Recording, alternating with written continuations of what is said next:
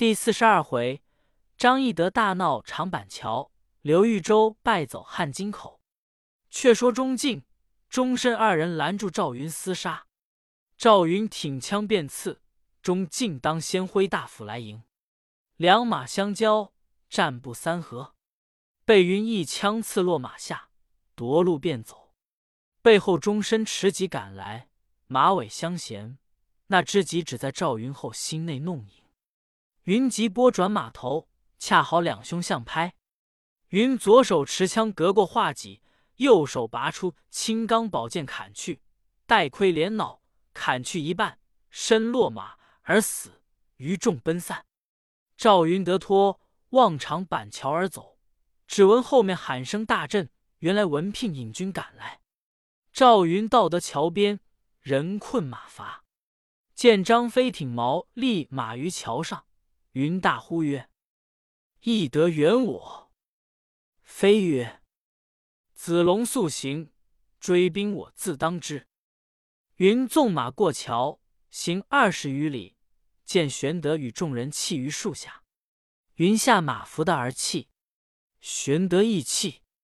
云喘息而言曰：“赵云之罪，万死犹轻。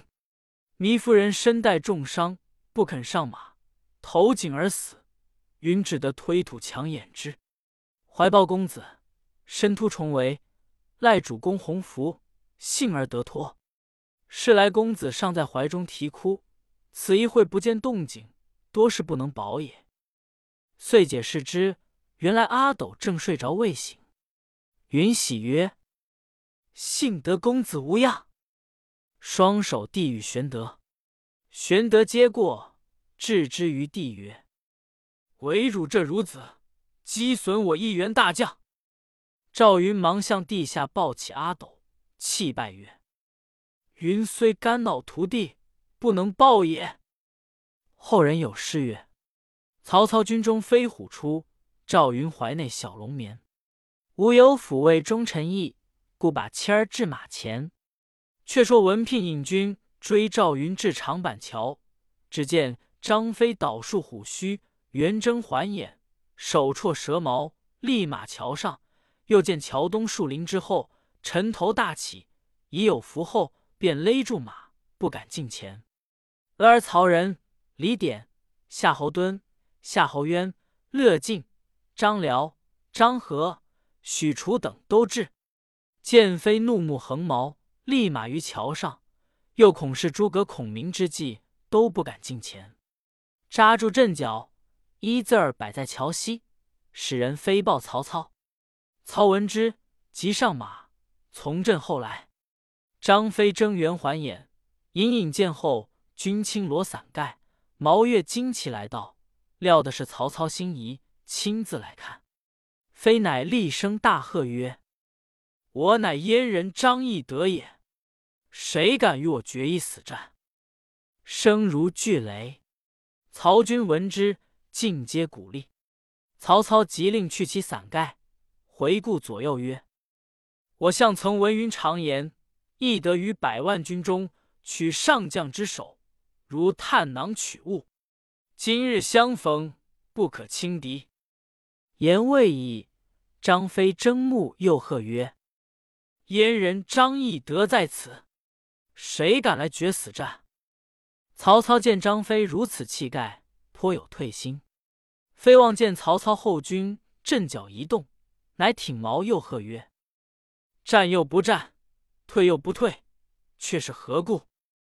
喊声未绝，曹操身边夏侯结晶的肝胆碎裂，倒撞于马下，操便回马而走。于是诸军众将一齐往西奔走。正是黄口孺子。怎闻霹雳之声？病体樵夫难听虎豹之吼。一时弃枪落盔者不计其数，人如潮涌，马似山崩，自相践踏。后人有诗赞曰：“长坂桥头杀气生，横枪立马眼圆睁。一声好似轰雷震，独退曹家百万兵。”却说曹操惧张飞之威，骤马望西而走。关簪尽落，披发奔逃。张辽、许褚赶上，扯住佩环。曹操仓皇失措。张辽曰：“丞相休惊，料张飞一人何足深惧？今即回军杀去，刘备可擒也。”曹操神色方才稍定，乃令张辽、许褚在这长板桥探听消息。且说张飞见曹军一拥而退，不敢追赶，速唤回元随二十余骑，解去马尾树枝，令将桥梁拆断，然后回马来见玄德，具言断桥一事。玄德曰：“吾弟勇则勇矣，惜失于计较。”非问其故。玄德曰：“曹操多谋，汝不和拆断桥梁，彼必追至矣。”飞曰：“他被我一喝，倒退数里，何敢再追？”玄德曰：“若不断桥，彼恐有埋伏，不敢进兵。今拆断了桥，彼料我无军而怯，必来追赶。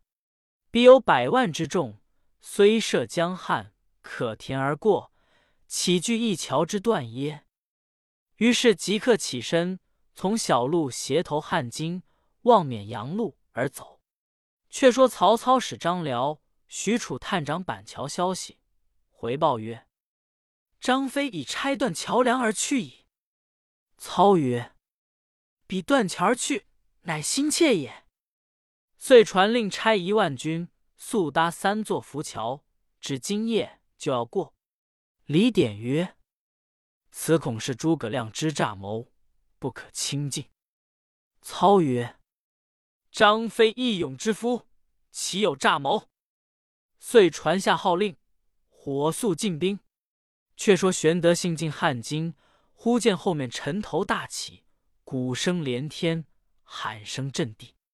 玄德曰：“前有大江，后有追兵，如之奈何？”即命赵云准备抵敌。曹操下令军中曰：“今刘备府中之鱼，井中之虎，若不就此时擒捉，如放鱼入海，纵虎归山矣。众将可努力向前。”众将领命，一个个奋威追赶。忽山坡后鼓声响处，一队军马飞出，大叫曰：“我在此等候多时了。”当头那员大将。手执青龙刀，坐下赤兔马，原来是关云长。去江夏借得军马一万，探知当阳长坂大战，特地从此路截出。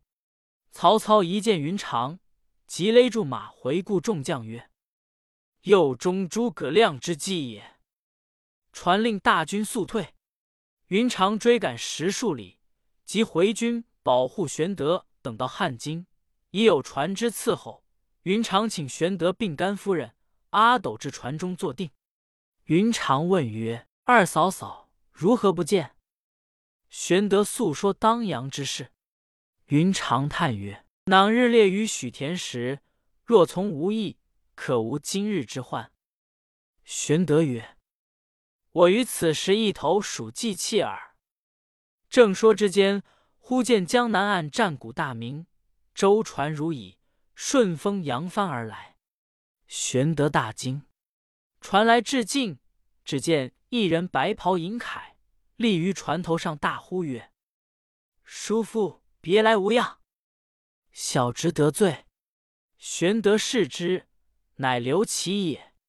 其过船哭拜曰：“文叔复困于曹操，小侄特来接应。”玄德大喜，遂合兵一处，放舟而行。在船中正宿清游，江西南上战船一字摆开，乘风呼哨而至。刘琦惊曰：“江夏之兵，小侄已尽起至此矣。今有战船拦路，非曹操之军，即江东之军也。如之奈何？”玄德出船头视之，见一人冠巾道服，坐在船头上，乃孔明也，背后立着孙乾。玄德慌请过船，问其何故却在此。孔明曰：“亮自至江夏，先令云长于汉津登陆第二阶。我料曹操必来追赶，主公必不从江陵来，必携取汉津矣。故特请公子先来接应，我进往下口，尽起军前来相助。”玄德大悦，合为一处，商议破曹之策。孔明曰：“下口城险，颇有钱粮，可以久守。请主公且到下口屯驻。公子自回江夏，整顿战船，收拾军器，为犄角之势，可以抵当曹操。若共归江夏，则事反孤矣。”刘琦曰：“军师之言甚善。”但余意欲请叔父暂至江夏，整顿军马停当，再回下口不迟。玄德曰：“贤侄之言亦是。”遂留下云长引五千军守下口。玄德、孔明、刘琦共投江夏。却说曹操见云长在汉路引军截出，已有伏兵，不敢来追，又恐水路先被玄德夺了江陵。便星夜提兵赴江陵来。荆州治中邓毅别驾刘仙，以备知襄阳之事，料不能抵敌曹操，遂引荆州军民出郭投降。曹操入城，安民已定，是韩松之囚，加为大鸿胪。其余众官各有封赏。曹操与众将议曰：“今刘备已投江夏，恐结连东吴，是资慢也。”当用何计破之？荀攸曰：“我今大振兵威，遣使持袭江东，请孙权会列于江夏，共擒刘备，分荆州之地，永结盟好。孙权必惊疑而来降，则无事及矣。”操从其计，一面发檄遣使赴东吴，一面祭点马步水军共八十三万，诈称一百万，水陆并进。传奇双行，沿江而来，西连荆、峡，东接齐、黄、塞栅，联络三百余里，划分两头。却说江东孙权屯兵柴桑郡，闻曹操大军至襄阳，刘琮已降，今又星夜间盗取江陵，乃集众谋士商议御守之策。鲁肃曰：“荆州与国邻接，江山险固。”市民殷富，吾若聚而有之，此帝王之资也。今刘表兴亡，刘备兴败，速请奉命往江夏吊丧。因说刘备使辅刘表众将同心一意，共破曹操。备若喜而从命，则大事可定矣。全喜从其言，即遣鲁肃击礼往江夏吊丧。却说玄德至江夏，与孔明。刘琦共议良策。孔明曰：“曹操势大，急难抵敌，不如往投东吴孙权，以为应援，使南北相持。吾等于中取利，有何不可？”玄德曰：“江东人物极多，必有远谋，安肯相容耶？”孔明笑曰：“今操引百万之众，虎踞江汉，江东安得不使人来探听虚实？”若有人到此，谅借一番风，直至江东，凭三寸不烂之舌，说南北两军互相吞并。若南军胜，共诛曹操，以取荆州之地；若北军胜，则我乘势以取江南，可也。玄德曰：“此论甚高，但如何得江东人到？”正说间，人报江东孙权差鲁肃来吊丧，传以报案。孔明笑曰：“大事既矣。”遂问刘琦曰：“往日孙策亡时，襄阳曾遣人去吊丧否？”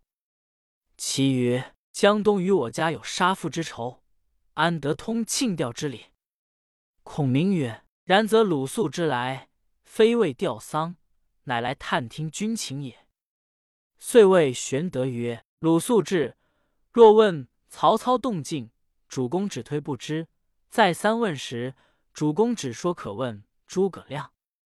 计会已定，使人迎接鲁肃。肃入城吊丧，收过礼物。刘琦请肃与玄德相见。礼毕，邀入后堂饮酒。肃曰：“久闻皇叔大名，无缘拜会，今幸得见，实为欣慰。”近闻皇叔与曹操会战，必知彼虚实。敢问操军约有几何？”玄德曰：“备兵微将寡，一闻操至即走，竟不知彼虚实。”鲁肃曰：“文皇叔用诸葛孔明之谋，两场火烧的曹操魂亡胆落，何言不知耶？”玄德曰：“徐飞问孔明，便知其详。”肃曰：“孔明安在？愿求一见。”玄德叫请孔明出来相见。肃见孔明礼毕，问曰：“向穆先生才德，未得拜吾，今幸相遇，愿闻穆今安危之事。”孔明曰：“曹操奸计，量已尽之，但恨力未及，故且避之。”肃曰：“皇叔今将止于此乎？”孔明曰：“使君与苍梧太守吴臣有旧，将往投之。”肃曰：“吴臣粮少兵微，自不能保，焉能容人？”孔明曰：“吴臣处虽不足久居，今且暂依之，别有良图。”肃曰：“孙将军虎踞六郡，兵精粮足，又集进贤李氏，将表英雄，多归附之。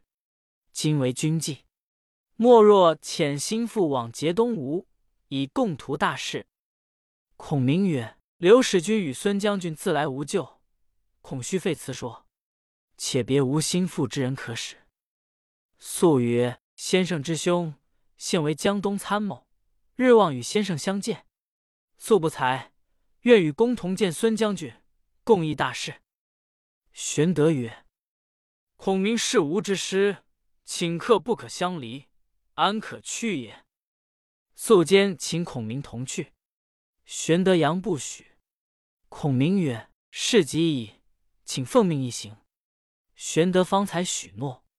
鲁肃遂别了玄德、刘琦，与孔明登舟，望柴桑郡来。正是，只因诸葛偏舟去，致使曹兵一旦休。不知孔明此去毕竟如何？且看下文分解。